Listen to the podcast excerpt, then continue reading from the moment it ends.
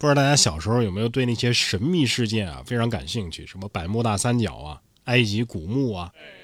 最近啊，美国的考古学家拉米罗曼尼近日表示，二零一九年的时候，他在进入一座尘封六百年的古埃及古墓之后啊，就出现了咳血和幻觉。当时这罗曼尼啊正在拍摄一档电视节目，叫做《木乃伊揭秘》。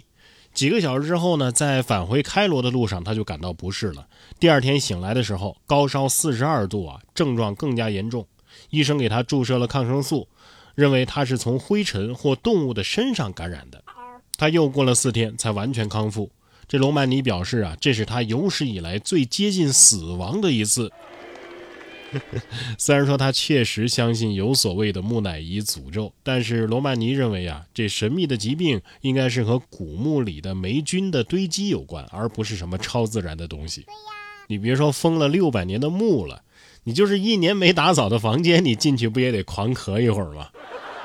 照这么说的话，我感觉我的卧室可能比法老的诅咒劲儿还大。起初，人们只是以为这是古墓堆积的细菌造成的感染。要是感染者产生攻击性，一定要第一时间采取措施啊！现在我们才知道啊，小时候我们看的那些神秘事件，很多都是侮辱智商，跟走进科学什么的差不多。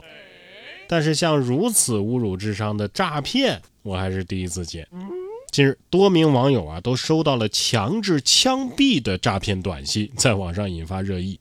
枪决通知：因您信贷诈骗缺席出庭，已通过天网定位具体位置，现已通知当地执法部门和司法人员携带枪支带队执行上门强制枪毙。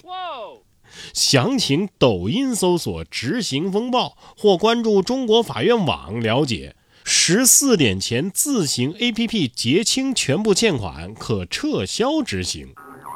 五月二十五号，平安北京发微博回应这件事儿，说：“就这能说什么呢？无语死啦，真的无语死啦。”网友评论说：“哎呀，一不小心就背上了枪决带。”哎，话说现在连快递都懒得送上门，人家上门枪决，是不是主打的就是一个贴心的？骗子这边说：“啊，您的毙了吗订单马上送达。”那我是不是可以说我不在家，你让驿站老板代币一下吧？就你这通知啊，让我感觉回复个 TD 就可以取消强制枪决。真的，你不用枪毙我，我现在都已经快笑死了。真正的罪犯呢，自然由警察去抓捕。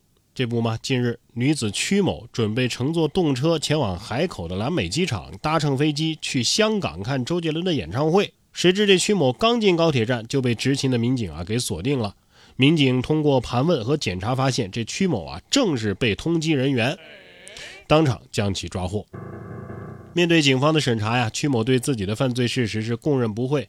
目前，犯罪嫌疑人曲某正在进一步的接受调查。继张学友之后，周杰伦也开始帮警察抓逃犯了。此时此刻，不禁让我想起一首歌。天青色等烟雨，警局在等你。月色被打捞起，进监狱是结局。如传世的监狱里，自顾自美丽，你眼带笑意。哎，不过之前说张学友是逃犯克星的时候，人家嫌犯都是在演唱会上被抓的。这个曲某啊，不是在演唱会上被抓的，而是刚进入高铁站就被民警给锁定了。所以啊，还是认真的民警才是逃犯真正的克星啊！说到演唱会，这五月天的演唱会啊，这个前段时间有志愿者就吐槽了，这伙食太差了。五月二十六号到六月三号，五月天乐队啊演唱会在北京鸟巢国家体育场火爆开唱，三十多万张门票啊是秒光啊！一些北京的大学生幸运的通过应征演唱会的服务志愿者圆了梦。但是呢，二十八号有志愿者在网上吐槽，组织方提供的工作盒饭呀也太差了，与演唱会的规格相差甚远。几位高校志愿者告诉记者说呀，自己分到的工作餐里边有面包啊等等零食。也有志愿者称啊，确实有人被分到的只有蛋炒饭和咸菜的这个盒饭。看，这不是一颗受了皮外伤的鸡蛋吗？但是网友啊对这些志愿者的抱怨感到不解，你们是志愿者呀。志愿者就是免费劳动力嘛，有饭吃就不错了。况且你们之所以去当志愿者，不就是为了白嫖人家的演唱会吗？啊，还提什么要求呢？确实啊，志愿者的确是免费的劳动力，但这意味着这些志愿者是在用爱发电啊，是吧？你不给工资就算了，请他们吃一个中规中矩的盒饭也合理呀。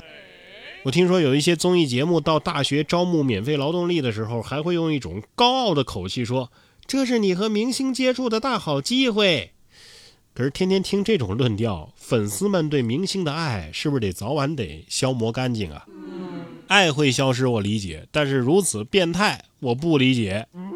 五月二十八号，山东省菏泽市郓城县的一女子在社交平台发文求助，说她丈夫李某啊喝醉之后持刀砍死了自己的宠物狗柯基。事后，女子非常害怕，表示自己啊只有一个要求，就是和李某离婚。当事人在微博发文称啊，丈夫的家人都在袒护她，甚至责骂她本人，说砍死一条狗不是什么大事儿啊，可以再给你买一条。当事人爆出自己和丈夫及其家人的聊天记录，说这一家人的三观都有问题，她并没有与其和解。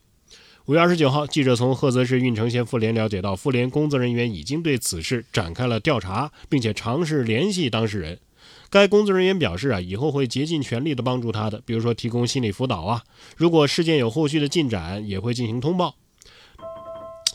当着妻子的面砍杀宠物狗，完了还跟没事人一样处理尸体、清洗血迹。说真的啊，这种暴行，光是看文字的描述，我都已经觉得不寒而栗了。今天是狗狗帮他挡了一下啊，所以那把刀才没砍在他身上。下一次呢？真是可怜这只狗和这名网友啊，遇到这种心理扭曲的变态。